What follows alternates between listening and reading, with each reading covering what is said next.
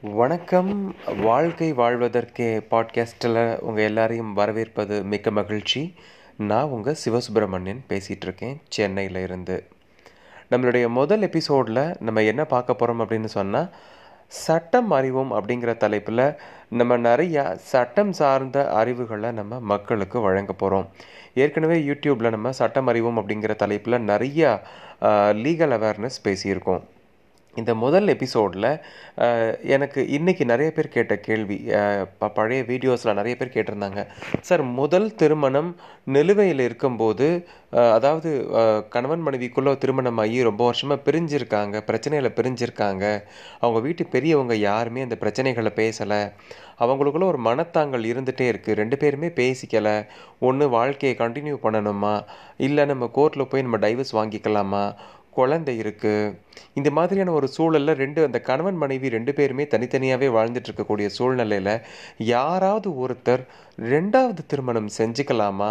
அப்படி செஞ்சுக்கிட்டா அந்த திருமணத்தினுடைய வேலிடிட்டி என்ன?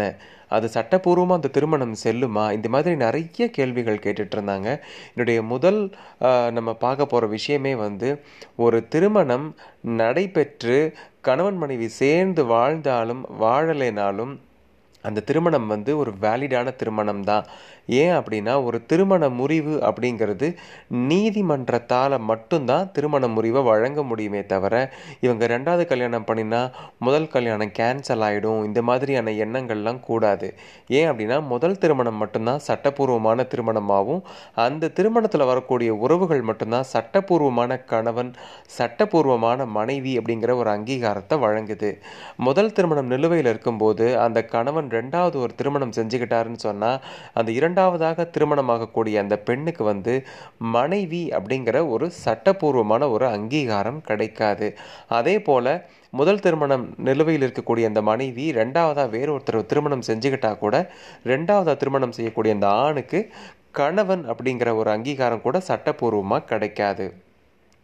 அதனால முதல் திருமணத்தை நீதிமன்றம் மூலமாக விவாகரத்தோ அல்லது அந்த திருமணமே செல்லாது. அதாவது ஆங்கிலத்தில் நல் அண்ட் வாய்ட் அப்படின்னு சொல்லுவாங்க. இந்த மாதிரி நீங்கள் நீதிமன்றம் மூலமாக உத்தரவு வாங்கிட்டு ரெண்டாவது திருமணம் செஞ்சால் மட்டும்தான் அது சட்டப்பூர்வமாக செல்லக்கூடியதாக இருக்கும். அது மட்டும் இல்லாமல் நீங்கள் திருமணம் செய்யக்கூடிய நபரும் வந்து ஏற்கனவே விவாகரத்து ஆனவராகவோ அல்லது ஏற்கனவே திருமணம் ஆகாதவராகவோ இருந்தால் மட்டும்தான் அந்த திருமணமும் சரியான திருமணமாக இருக்க முடியும். தம் இந்தியாவை பொறுத்த மட்டும் திருமணத்திற்கு ஆணிற்கு இருபத்தி ஒரு வயதும் பெண்ணிற்கு பதினெட்டு வயதும் பூர்த்தி ஆயிருக்கணுங்கிறது நம்ம எல்லாருக்குமே நல்லா தெரியும். அது மட்டும் இல்லாமல் திருமணத்திற்கு யாருடைய கட்டாயமும் இல்லாமல் சுய உணர்வோட யாருடைய ஃபோர்ஸும் இல்லாமல் தானே விருப்பத்தோட கல்யாணத்துக்கு முன் வந்தால் மட்டும்தான் அது செல்லுபடக்கூடிய கல்யாணமாக இருக்கும் அப்படிங்கிறதும் உங்கள் எல்லாருக்குமே தெரியும்.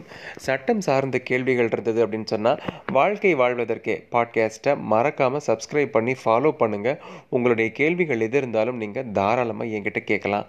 அடுத்த எபிசோடில் சட்டம் சார்ந்த வேறொரு பதிவை பற்றி நான் உங்கள் கூட பேச போகிறேன் அதுவரை உங்களிடமிருந்து விடைபெறுவது சிவா சென்னை.